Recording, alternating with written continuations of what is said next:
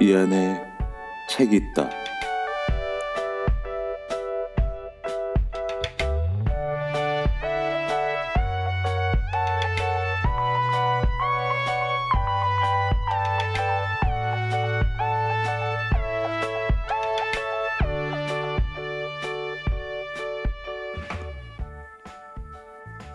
안녕하세요.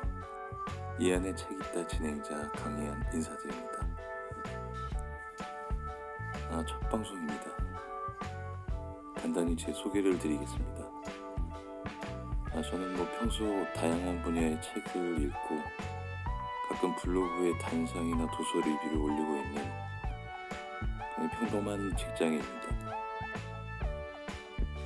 책 리뷰를 바탕으로 해서 팟캐스트 형식의 녹음 방송을 해보면 어떨까 하는 생각이 들어서 일단 시작해보게 되었습니다.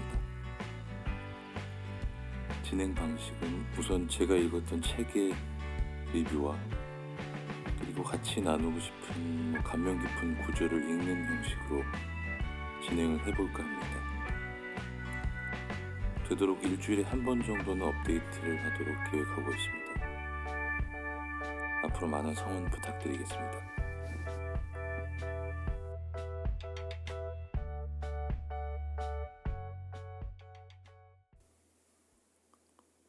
요즘 가장 핫한 이슈가 알파고와 이세돌의 대국이죠. 알파고와 이세돌의 대국 이후에 인공지능에 대한 전망이라든지 분석, 대안 등에 대한 여러 가지 논의들이 정말 본물처럼 터져나오고 있는 상황입니다. 인공지능의 발전에 따라 영향을 받는 직업이 어떤 것이 있는지, 또 인공지능이 보편화돼서 기존의 일자리들이 없어지는 미래에 어떻게 먹고 살 수 있을지에 대한 걱정과 고민이 깊어지고 있는 요즘입니다. 인공지능이 인간을 뛰어넘는 시점, 이것을 학자들은 특이점이라고 하죠. 그때가 되면 우리는 과연 인공지능 또는 로봇과 공존하면서 잘 살아갈 수 있을까요? 인공지능을 너무 두려워하는 것은 기우라고 하는 긍정론자들이 있고 또 인공지능의 발전은 결국 인류 멸망의 재앙이 될 것을 경고하는 회의론자들의 의견이 있습니다. 여러분들은 어느 쪽의 의견에 더 동의하시는지요? 아마 대부분의 분들이 우리가 인공지능을 통제하면서 우리가 원하는 대로 사용하게 되는 것이 모든 사람들이 원하는 바겠죠. 그러나 많은 SF에서 묘사하듯이 인공지능 로봇과 공존하는 미래는 암울한 것이 사실입니다. 이런 요즘 상황에서 인공지능이나 로봇과 공존하는 미래에 대해서 생각해 볼 수 있는 책을 한 권 소개시켜 드리려고 합니다.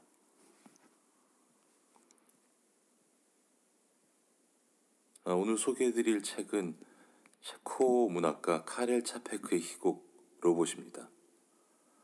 원 제목은 Rossum's Universal Robots. 차페크는 많은 분들이 아시는 것처럼 현재 우리가 쓰고 있는 로봇이라는 단어를 이 작품에서 처음 만들었습니다. 이 로봇이라는 단어는 체코어로 고된 일을 뜻하는 단어 로보타에서 따온 것입니다. 로보타가 스페링이 R-O-B-O-T-A인데요. 끝에 있는 A를 빼면 로봇이 됩니다. 이 희곡은 1921년 1월 25일 프라하에서 처음 무대에 올려졌고 그때 엄청난 사회적 반향을 얻었다고 합니다. 이 희곡으로 차페코는 단숨에 최고, 최고의 극작가로 떠올랐습니다. 어, 차페크는 다른 외국 작가들에 비해서 국내에는 그렇게 인지도가 높지 않은 작가라고 할 수 있는데요. 카프카나 밀란 쿤데라와 더불어 체코가 나온 위대한 작가들 중에 한 명으로 평가받고 있는 분입니다. 이 작가의 작품을 보면은 작품이 희곡부터 아동문학에 이르기까지 전방위에 걸쳐서 다양하고 독특한 작품을 남긴 작가라고 알려져 있습니다. 그 이 작가의 작품 중에서 여러 가지 소설도 있는데 굉장히 철학적이고 흥미로운 그런 내용의 작품들도 많이 있습니다. 이 희곡은 서막과 산막의 구성으로 되어 있습니다. 먼저 간략하게 전체 줄거리를 소개해 드리겠습니다. 서막에서는 외딴 섬에 있는 로숨의 Universal 로봇 회사에 헬레나라는 한 아리따운 여인이 찾아오는 것으로 시작됩니다. 이 여인은 인간에게 혹사당하는 로봇을 해방시키려는 목적으로 찾아오게 되죠. 그 다음 1막에서는 헬레나는 로숨의 사장 도민과 결혼해서 10년 동안 살고 있습니다. 그러나 둘 사이에는 아이가 생기지 않습니다. 유모 나나는 이것이 신의 창조를 흉내내서 로봇을 만든 인간에 대한 저주라고 말합니다. 이 시기에 로봇들은 사회 전 분야에 사용되고 있으며 또 세계 각지에서는 전쟁이 일어나게 됩니다. 로봇은 전쟁터의 군인 역할도 하게 되죠. 로봇의 존재에 대해서 회의감을 느끼게 된 헬레나는 로봇 제작 비밀 원고를 불에 태워버립니다. 그 다음 이막에서는 전 세계 로봇들이 반란을 일으킵니다. 제조 과정의 실수로 사람의 감정을 갖게 된 로봇들이 다른 로봇을 선동해서 인간과 같이 되려는 인간을 지배하려는 욕구를 갖게 됩니다. 사람들은 로봇으로부터 살아남기 위해서 로봇 제작 원고를 가지고 로봇과 협상을 하려 했습니다. 그러나 이미 원고는 헬레나가 태워버려서 없는 것을 알게 되고 별 수 없이 로봇과 맞서 싸우다가 전멸하게 됩니다.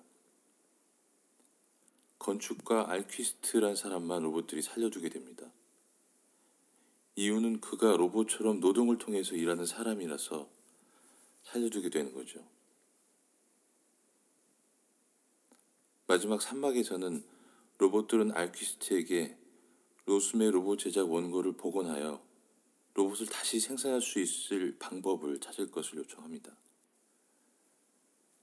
알퀴스트는 여러 가지 방법으로 시도하지만 계속 실패를 하게 됩니다. 이때 갈 박사가 감정을 가지도록 만들었던 로봇 헬레나와 프리무스가 나타납니다. 알퀴스트는 이 로봇을 해부하여 해결책을 찾아보려고 하지만 서로를 위해 자신을 희생하려는 로봇들을 보고 두 로봇이 서로 인간적인 사랑을 하고 있다는 사실을 깨닫게 됩니다. 그래서 알퀴스트는 두 로봇을 분해해서 분석하려는 생각을 버리고 두 로봇을 세상으로 내보냅니다. 그러면서 끝이 나게 되죠. 어, 줄거리는 간단하지만 각 인물들의 대사에서 언급되는 내용은 인간과 문명에 대한 날카로운 비판과 풍자가 들어있는 그런 희곡이라고 할 수 있습니다. 우리가 미래의 로봇들과 공생할 때 생길 수 있는 여러 가지 일어날 수 있을 법한 상황들이 참 잘 묘사되어 있는 것 같습니다. 여기서 서막에 나오는 로봇 제작 사장, 회사 사장 도민과 건축사 알퀴스트 간의 대화를 잠깐 보시면 인공지능 로봇이 보편화된 시대의 사회상을 좀 짐작하실 수 있을 것 같습니다. 잠깐 이 부분을 읽어드리겠습니다. 알퀴스트 그렇겠지. 그리고 만국의 노동자들은 일자리를 잃게 될 것이고 도민 옳은 말입니다, 알퀴스트. 그렇게 될 것입니다. 글로리 오버양.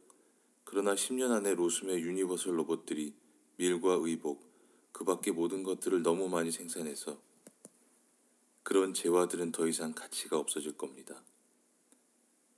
모든 사람들이 각자가 원하는 만큼 가질 수 있게 될 겁니다. 더 이상 가난은 존재하지 않을 겁니다. 맞습니다. 인류는 일자리를 잃겠죠. 그러나 그때가 되면 더 이상 해야 할 일 자체가 없을 겁니다. 모든 일은 살아있는 기계들이 할 테니 말입니다. 사람들은 즐기고 싶은 일만 하면 됩니다. 인류는 자아 실현을 위해서만 살게 되는 거죠.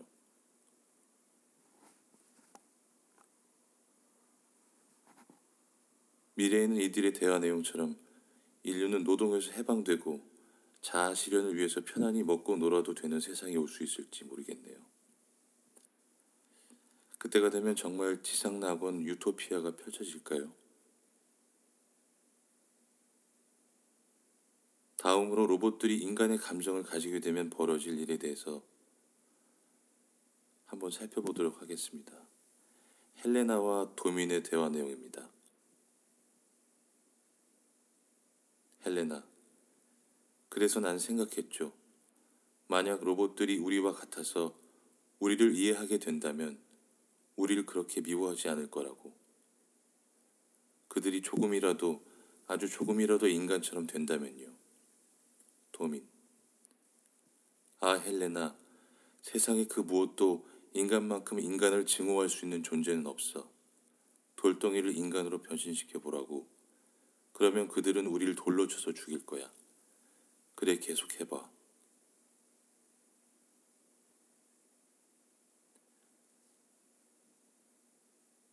다음으로 로봇들이 인간과 같은 감정을 가지게 된 이유에 대해서 알키스트와 로봇들의 대화도 있는데요. 굉장히 흥미로운 내용입니다. 한번 들어보시죠. 알키스트. 로봇은 생명체가 아니야. 로봇은 기계야. 로봇 2. 과거에 우리는 기계였습니다. 선생님. 그러나 공포와 고통을 겪으면서 우리는 변했습니다. 알키스트. 뭐라고? 로봇 2.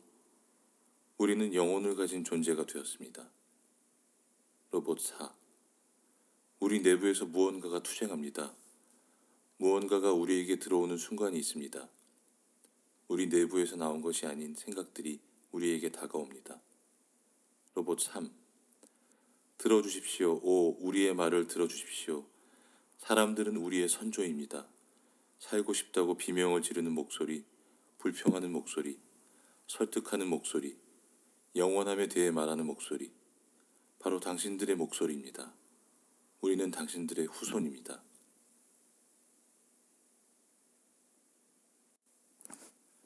거의 90년 전에 발표된 희곡이지만 우리가 앞으로 경험하게 될 인공지능 로봇 세상에 나타나게 될 여러 가지 사회상을 묘사하고 있는 참 대단한 희곡인 것 같습니다.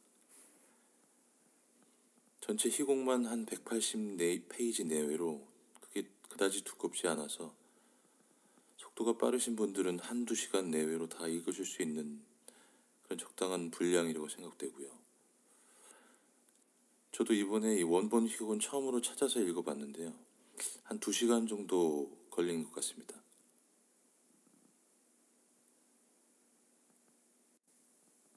앞서 소개시켜드린 것처럼 의미심장하고 풍자적인 내용의 대사들이 많아서 단숨에 읽게 되더군요.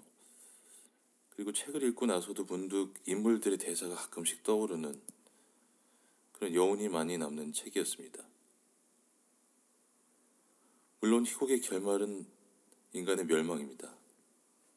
그러나 마지막에 서로를 위해 자신을 희생하는 두 로봇의 사랑이 바로 작가가 이 희곡을 통해서 말하고 싶어 하는 주제 중의 하나가 아닐까 생각이 됩니다. 비록 인간의 어리석음으로 자신의 창조물인 로봇에 의해 멸망했지만 결국에 인간의 후손이 된 로봇에게로 이어지는 그 사랑이라는 의미가 인간이 계속 추구해야 할 인간다움의 조건이 아닐까 싶네요. 사실 요즘 트렌드를 보면 신기술 예측이라든지 기획에 과학자들 대신 실제로 SF 작가들을 고용해서 그 역할을 하게 하는 경우가 많다고 합니다. 그리고 보면 작가들의 상상력이란 굉장히 대단한 것 같습니다. 사실 현재 있는 기술들도 SF 영화 소설들이 현실화된 것들이 굉장히 많죠.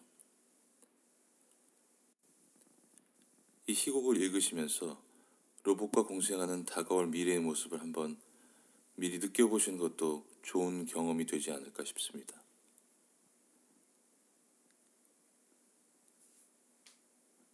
아, 날씨가 많이 따뜻해졌지만 아직 일교차가 좀 심합니다.